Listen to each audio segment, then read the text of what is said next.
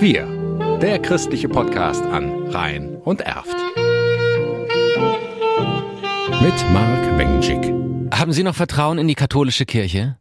Monika Kessler aus Erftstadt ist jahrelanges Gemeindemitglied und hatte wenig Verständnis für das, was zurzeit im Erzbistum Köln passiert. Ich finde, das Vertrauen hat enorm gelitten. Und wenn, wenn ich höre, dass Leute, die vielleicht gar nicht so den Bezug zur Kirche hatten, dann sagen, nee, also mit denen wollen wir nichts mehr zu tun haben. Und wenn das alles wegbricht oder wenn an Palmsonntag eine Familie mit kleinen Kindern in die Kirche kommt, letztes Jahr Palmsonntag, und da sagt diese kleine, das kleine Mädchen, keiner da, keiner da. Da kommen einem die Tränen. Von Schuld, systembedingter Vertuschung und beschämenden Unzulänglichkeiten sprach Kardinal Wölki, als er kürzlich das Missbrauchsgutachten von der Kanzlei Gerke Wollschläger vorgestellt hat.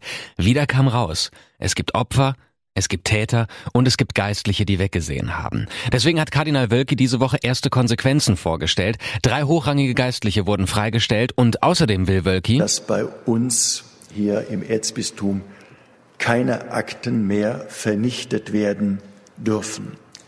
Damit stelle ich mich und damit breche ich absurderweise geltendes Kirchenrecht. Dass es vorher anders gelaufen ist, stärkt das Vertrauen nicht sonderlich. Aber Kardinal Wölki möchte, dass das Kirchenrecht reformiert wird und er hat auch einen Plan vorgestellt. Acht Punkte hat dieser Plan. Unter anderem soll es in Zukunft stärkere Kontrollen und präventive Maßnahmen geben.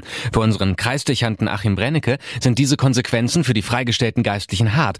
Insgesamt aber richtig und auch nur ein erster Schritt. Es ist noch viel zu tun. Also darauf dürfen wir uns nicht ausruhen. Wir dürfen nicht sagen, das ist jetzt okay, das ist abgehandelt. Nein, dem müssen Taten folgen und dem muss auch Gespräch folgen. Deswegen fand ich das auch gut, dass der Kardinal dann gesagt hat in der Konferenz, er möchte eigentlich mit jedem der Betroffenen ein Gespräch. Er bietet das auf jeden Fall an. Und so sehe ich das auch. Mein Thema ist auch immer, man muss miteinander sprechen. Und wenn das immer wieder passiert, das Gespräch suchen, achtsam sein, aufeinander aufpassen und Probleme ansprechen, dann könnte es zumindest ein bisschen das verlorene Vertrauen zurückbringen. Dass nicht alle sagen, hurra, ich möchte mit der Kirche wieder zusammen, das ist eine andere Sache.